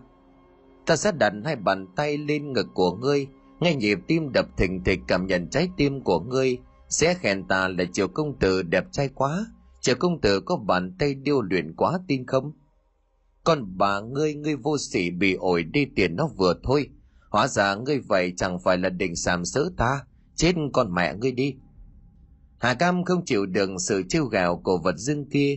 Hà liền đập mảnh cây búa tơ nhện xuống. Phía vị trí của gã đang đứng làm cho vật dương khổ sở né tránh vật dương tuy nói vậy nhưng vẫn phải dè chừng bởi chiếc búa bằng tư liên tục được gõ xuống. Cơ mà lúc nào nguy cấp gắt lại dơ quả trứng lên nhện tinh hà cam kia liền rụt lại. Giống như kiểu là ném chuột sợ vỡ bình à lại càng căm thù tên triều chân nhân bị ổi biến thái này hơn. Đây là nhân loại hay sao? Có phải nhân loại là hạng người này? Dần dần vật dương đã dụ được nhện tinh hạ cam tiến về chốt thể vạn và triều chân nhân đang bẫy tới rồi. Từ xa xa đã nghe thấy tiếng gào thét của ả. À. gái sinh có khác, tiếng nói thánh thoát giống như là chim hòa ca. Bỗng chiều chân nhân vảnh tay nghe ngóng thật kỹ. Thỉnh thoảng có cả tin của mình trong những câu trời vô cùng thù hận. Còn bà ngươi chiều nhân nhân. Đồ vô sỉ bị ổi hạ lưu hạ manh, chiều chân nhân. Ngươi là giống gì mà sao lại có thể nghĩ ra những hành động khốn nạn như vậy hả, chiều chân nhân? Thầy vạn và vân hồ đang nấp bên ngoài cùng triều chân nhân ở trong hang đồng pháp trần, đều nghe rõ một một. Không ai hiểu điều gì đang diễn ra triều chân nhân khẽ thì thào. Chẳng nhẽ lại có một tên triều chân nhân khác tới đây? Trần gã dần mình hét toáng lên. Chết mẹ rồi, vật dương sư huynh kia lấy tên của mình để dụ nó tới. Lẽ nào cái tên của mình hấp dẫn vậy sao? Phân hồ và thầy vạn nhìn nhau thì thầm sao à nhện tinh kia lại cứ chửi chiều chân nhân thế nhỉ? Hông danh của gã đã lan đến cả ngọn tứ thủ sơn này rồi sao? Mà nghe chừng gã phải gây ra rất lớn thì mới có thể khiến cho à thù hận chửi rùa đến như vậy. Lại một cái búa nền mạnh xuống vị trí trước hang động pháp trận vật dường nhanh chóng chui tọt vào trong hang, sau đó gã dùng động thuật chui xuống lòng đất trốn mất. Bên trong lúc này có một bóng người thanh niên cao to đẹp trai bèo về ngoài nhìn hào hoa lãng tử, đẹp trai nước hòa thơm phừng phức, với mái tóc bổ ngôi giữa giống như là một nam thần trong truyền thuyết. Hiện tại gắt đang bình thản uống nước vắt chân chữ ngũ nhìn ra ngoài cửa hang. Đúng lúc này thì nhận tinh hà cam đuổi tới nơi, hạ giật mình phát hiện ra một tên nhân loại nhìn vô cùng khôi ngô tuấn tú, đang đứng nhìn mình cười cười, vẻ mặt thản nhiên như là không. Ngươi là ai, sao lại lù lù xuất hiện ở đây? Hạ Cam cất tiếng hỏi nhìn về quả trứng đang đặt trước mặt gã thanh niên giọng nói có vẻ đề phòng. Ta là ai ư? Ta là một người vừa đẹp trai phong lưu đào hoa lãng tử. Chẳng nhẽ tiểu thư không thấy? Tại sao ta lại không cảm thấy ngươi? Khí thức của người khác với tên đồng bọn tự xưng là triều chân nhân chó đẻ kia. Nó đầu nếu không nói ta sẽ giết ngươi. Ôi, làm gì mà nóng tính như vậy? Ta muốn làm sao kèo với tiểu thư Cô muốn lấy lại viên đá quý này thì ta sẽ trả cho cô. Ta ngưỡng mộ hạ cam tiểu thư xinh đẹp như tiên nữ đã lâu, cho nên muốn ngồi cùng bàn chuyện nhân sinh ngắm hoa thưởng nguyệt mà thôi. Hạ cam nhìn tinh nhìn triều chân nhân bằng một ánh mắt tò mò. Tên nhân loại yếu ớt này lại có đảm lược chờ sẵn mình ở chỗ này. Chẳng những không sợ hãi mà còn tỏ ra bình thản. Tự tin như vậy, át hẳn là gã có sự tính toán từ trước cơ mà nhận thấy sức mạnh của tên này à chỉ búng tay thì chết, chứ chưa cần phải đánh. Thế thì kẻ này lấy cái gì ra để mà đe dọa? Nghe đến đây thì hạ cam ngồi xuống chẳng thèm đề phòng. Cỡ như gã này có đấm à mỏi tay cũng chẳng sao, mà có dùng dao đâm khéo gãy rào chứ có thể gây nguy hiểm được gì. Tiểu thư uống nước đi, khách đến nhà chơi phải mời nước nôi đàng hoàng, nàng uống đi. Trà này từ tay ta pha đấy rất ngon, không sợ nóng người. Triệu chân nhân cười di chén nước về phía Hạ Cam nói bằng giọng rất ngưỡng mộ. Con bà cái thằng nhãi danh vô sỉ đến thế là cùng. Từ đâu đến đây xong lại còn ăn nói liên thiên. Cái gì mà khách đến nhà? Đây là địa bàn của ta mà. Được ta xem ngươi làm trò gì. Nhận tinh Hạ Cam manh mắt của à coi thường nhìn Triều chân nhân. Cơ mà nhìn tên này cũng dễ coi cao to đẹp trai Nước già nâu khỏe mạnh là có gì đó tà mị, cho nên làm cho ả à cũng tò mò muốn tìm hiểu. Với lại được mệnh danh là vạn độc cho vương trong thiên hạ, kể cả trong cây chén kia có thức kịch độc, bà mày cũng chẳng sợ chưa? Hà Cam cười khỉnh là một nụ cười thật tươi nhìn chiều chân nhân, rồi uống một hơi hít sạch. Tốt lắm, nước ta cũng uống, bây giờ hỏi ngươi, ngươi là ai? Tại sao đến đây mà vật này sao ngươi lại có? À liền khịt cái mũi có vẻ như nhận ra điều gì. Một hương thơm của tên này phát ra vô cùng quen thuộc. Đúng là ở tảng đá trong hang động hôm nọ. Lẽ nào đây là tảng đá biến thành? À tò mò nhìn chiều chân nhân quan sát thật kỹ. Đừng nhìn ta bằng một ánh mắt thèm thuồng như vậy. Thiên hạ người ta nhìn thấy sẽ đánh giá. Nếu người thích ta chỉ cần nói một câu là em yêu anh, ta sẽ cho nàng cơ hội Triệu chân nhân tay gõ nhịp xuống bàn rồi nói làm cho hà Cam không thể tin vào tay của mình. Lẽ nào tên này lại có thể nói ra những lời vô sỉ như vậy?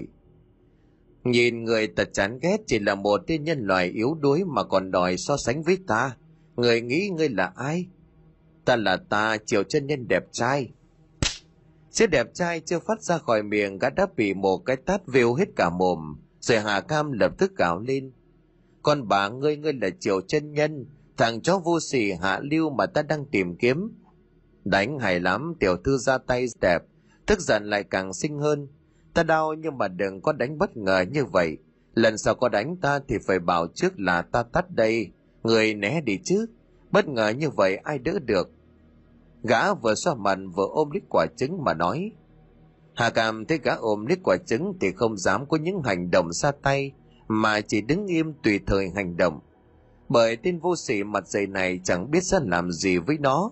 Lỡ tay gắt đầm vỡ thì hầm nhưng đúng lúc này thì à cảm thấy cơ thể của mình nóng lên một cách khác thường. Tất cả mọi bộ phận trên cơ thể còn rất khô nóng, đặc biệt là những chỗ nhạy cảm, giống như ai đó đang kích thích vô cùng khó chịu. Gương mặt của hạ cam bỗng nhiên lúc này đỏ rực lên, hai má trở nên nóng bừng dường như nghĩ đến việc gì đó. Người bỏ gì vào cốc nước sao ta thấy khang khác? Triệu chân nhân nhìn ngẩn ngơ, con bà nhà nó xinh đẹp dã man, đúng là đồ yêu quái. Nhưng gã đã tính toán trước, lúc này nói muốn câu giờ để cho thuốc phát huy tác dụng hoàn toàn. Ta có bỏ gì đâu, nàng là vạn độc chi vương, có thể kháng độc mà còn lo trúng độc. Ta nhớ không rõ nữa ta chỉ bỏ thêm một ít bột kim tiền thảo, trình nữ hoàng cung phấn hoa dâm bột và một số loài hoa khác thôi. Đều là những vị thuốc giúp cho nữ nhân các nàng kích thích sản sinh ra tiết tố nữ, tránh khô hạn mà thôi. Xuân dược, ngươi dám bỏ xuân dược vào cốc nước? Hà cam tái mặt chỉ vào chiều chân nhân mà hỏi. Đâu có, ta lỡ tay bỏ thêm một ít tình chất cây ảnh thuốc vào để thêm phần kích thích mà thôi. Triều Trần Nhân cười bị ổi nhìn Hạ Cam ánh mắt tỏ ra nguy hiểm. Nghiến răng nghiến lời nói làm Hạ Cam tức giận đến sôi máu. Nhưng mà lúc này đã buồn thứ mà Triều trần Nhân bỏ vào cốc nước là xuân dược được mạnh mà Vân Hồ đã ăn trộm được của tiên dâm tặc đỉnh cao. Một kẻ biến thái chuyên nghiên cứu về nó, nói thiên hạ là đệ nhất mỹ nhân cũng không phải là khoa trương. Lại thêm một ít nhựa cây anh túc trần nhân bỏ thêm vào nữa – thì chất này quả thật là nguy hiểm.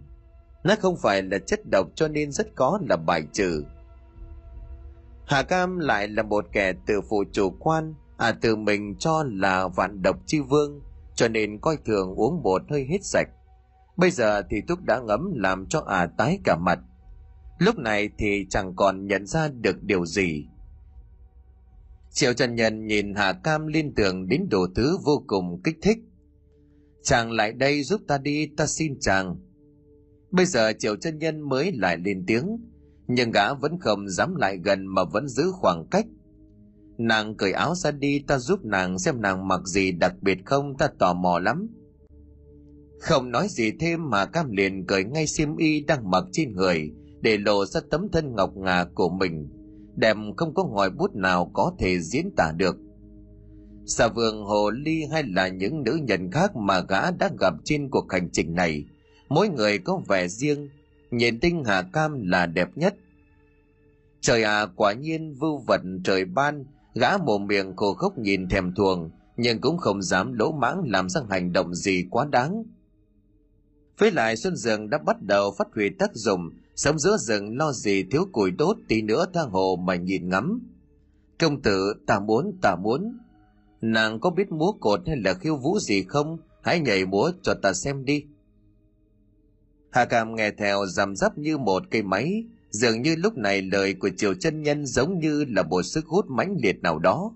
Ngay lập tức à dựa lưng vào vách đá, sau đó có những động tác vô cùng khiêu gợi, vô cùng kích thích. Lại đây, chàng mau tới đây giúp ta. Hà cam dùng một bàn tay với triều chân nhân một tay tự đặt vào bộ ngực đồ sộ trong mút của mình uốn éo mời gọi. Yêu hay là không yêu không yêu hay là yêu? Liên tục trong đầu của gã là những câu hỏi để giống như là một phép thử với gã. Định lực và chống lại cám dỗ bỗng nhiên gã tiến lại phía nhện tinh hạ cam. Ánh mắt của triệu chân nhân mê man, có cảm giác như là sắc dục làm cho đảo điên cả thần trí. Bàn tay Hà Cam tự nhiên đặt lên ngực của Triều chân nhân kéo gã sắt lại người của mình. Mùi hương diễm ám mùi lúc này tỏa ra cực kỳ kích thích. Sau đó thì ghét thì thào vào tay của gã. Ta có đẹp không? Đẹp. Chàng có muốn ta không? Ta nửa muốn nửa không? Sao lại vừa to vừa tròn mềm mại kích thích như vậy chứ?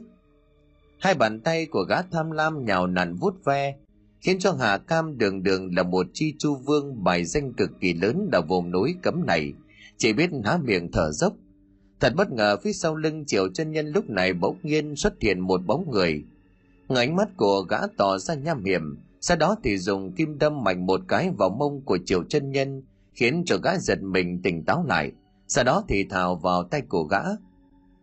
Tỉnh lại đi sư đệ sao lại có thể làm tình với một con nhện được chứ? Để hay đọc dâm thư tả người và tú cho nên muốn làm theo. Đúng là đê tiền hết mức.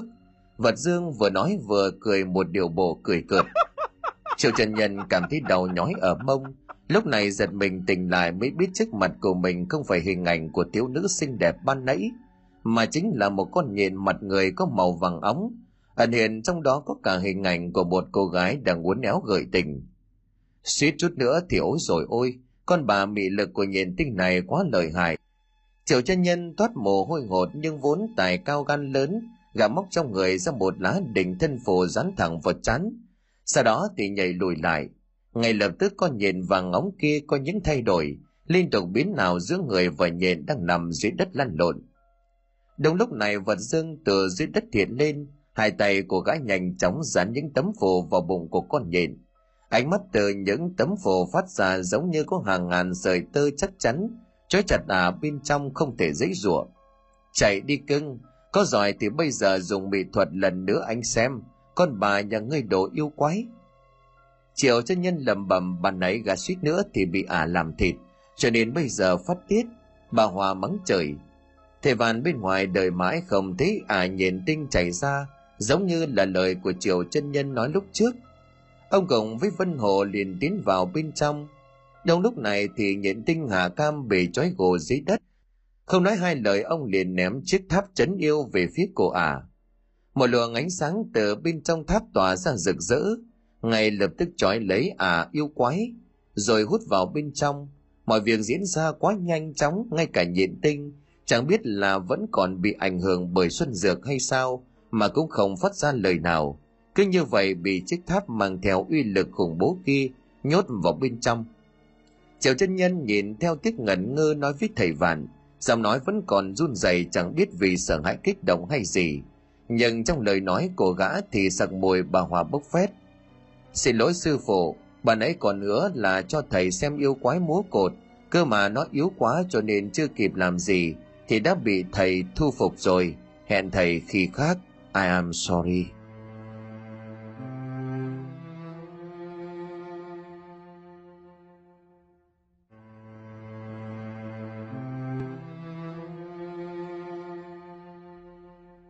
Xin cảm ơn quý khán thính giả đã chú ý đón nghe. Xin kính chào tạm biệt quý vị và xin hẹn gặp lại quý vị trong những câu chuyện tiếp theo.